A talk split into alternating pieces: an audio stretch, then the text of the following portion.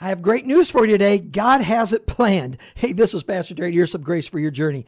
It's easy when everything's spiraling out of control, when politics are going crazy, when church life is going crazy, when everything in your house is going crazy, when your spouse is going crazy. It's easy to think that, that God is out of control. But God had a plan, and He worked that plan even though certain people weren't even born yet, God had a plan. Listen to what he says in Romans 9. Though they were not even born yet and had not done anything, good or bad, in order that God's purpose of election might continue, and God caused them to be born. God says, even though people aren't born yet, I've got a plan for everyone who's coming because I have a plan for this world. Trust God, embrace Him, and you'll find unbelievable grace for your journey.